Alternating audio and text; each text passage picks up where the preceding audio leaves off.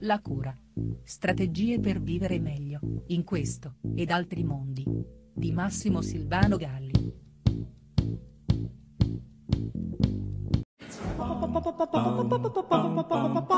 Siamo fregati da secoli di credula convinzione, sicuri che la consapevolezza debba precedere sempre l'azione e in questo modo spesso non facciamo che rimandare, posticipare, in attesa che qualche miracolosa certezza ci avvolga. Così ci sabotiamo il più delle volte, bloccati in una perenne speranza del domani in cui appunto il lume della ragione eh, ci invada, ma dove eh, tuttavia il più delle volte nulla accade, eh, se non che la paura di fare aumenta esponenzialmente alla incapacità di fare. Meno facciamo, più facciamo fatica a fare. Ma c'è un modo altro per arrivare alla comprensione, un modo che eh, ci pervade eh, fin dalla nascita, come bene ha dimostrato eh, Piaget, ed è appunto quello di agire. Lì spesso ci raggiunge la consapevolezza. La consapevolezza cognitiva invece, la convinzione logica, insomma, raramente precede l'azione e quasi mai l'emozione.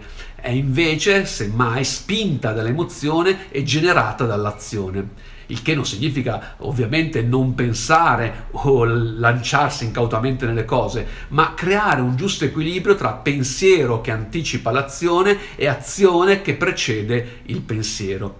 Entrambe queste strade sono giuste, adeguate per giungere a capire. Nella corretta gestione di questo equilibrio sta allora la nostra evoluzione individuale e il nostro benessere. Strange to change.